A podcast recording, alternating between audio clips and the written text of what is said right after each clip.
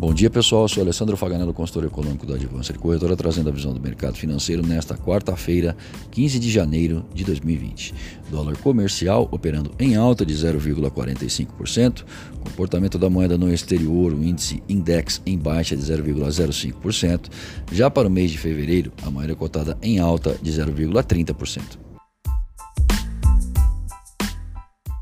O mês de novembro de 2019 trouxe a confirmação de que as vendas do comércio varejista brasileiro, apesar de crescerem 0,6%, desaceleraram em 12 meses, visto que a alta acumulada passou de 1,8 em outubro para 1,6, sinalizando perda no ritmo.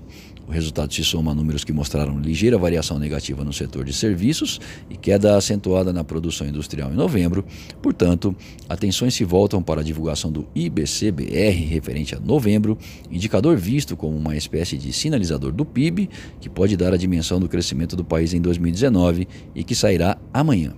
Os dados domésticos vêm acalorando o debate a respeito de nova redução na Selic na reunião de fevereiro, dividindo os mercados. Redução de juro impacta no dólar. Indo ao exterior, expectativa pela assinatura do acordo comercial referente à fase 1 das tratativas entre chineses e americanos, que não encerrará a disputa entre as duas maiores economias do mundo, mas que pode ser um marco de avanço entre as partes. Após conhecer os detalhes do acordo, os mercados devem mensurar a capacidade de cumprimento dos termos, que, entre outras coisas, determina que os chineses devem comprar uma quantidade substancial de produtos agrícolas americanos, fato que ainda não foi capaz de impedir a manutenção de tarifas sobre 250 bilhões de dólares em produtos chineses. Até o momento, a negociação envolveu o cancelamento de tarifas planejadas para produtos como laptops e telefones e a redução pela metade, a 7,5%, em tarifas sobre cerca de 120 bilhões de dólares em outros produtos asiáticos.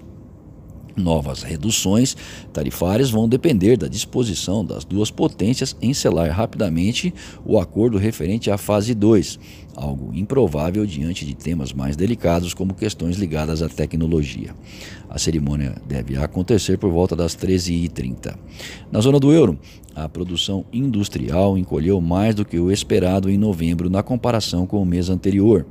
A Eurostat informou que o indicador nos 19 países que compartilham a moeda única avançou 0,2% no comparativo mensal, com uma queda de 1,5% na base anual.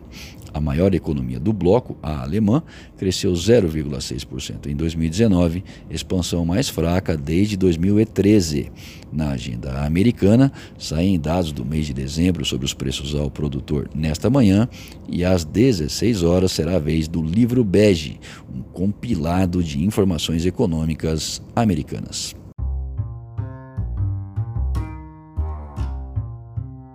Acesse o panorama de mercado através do nosso site advancedecorretora.com.br. Fique bem informado e tome as melhores decisões.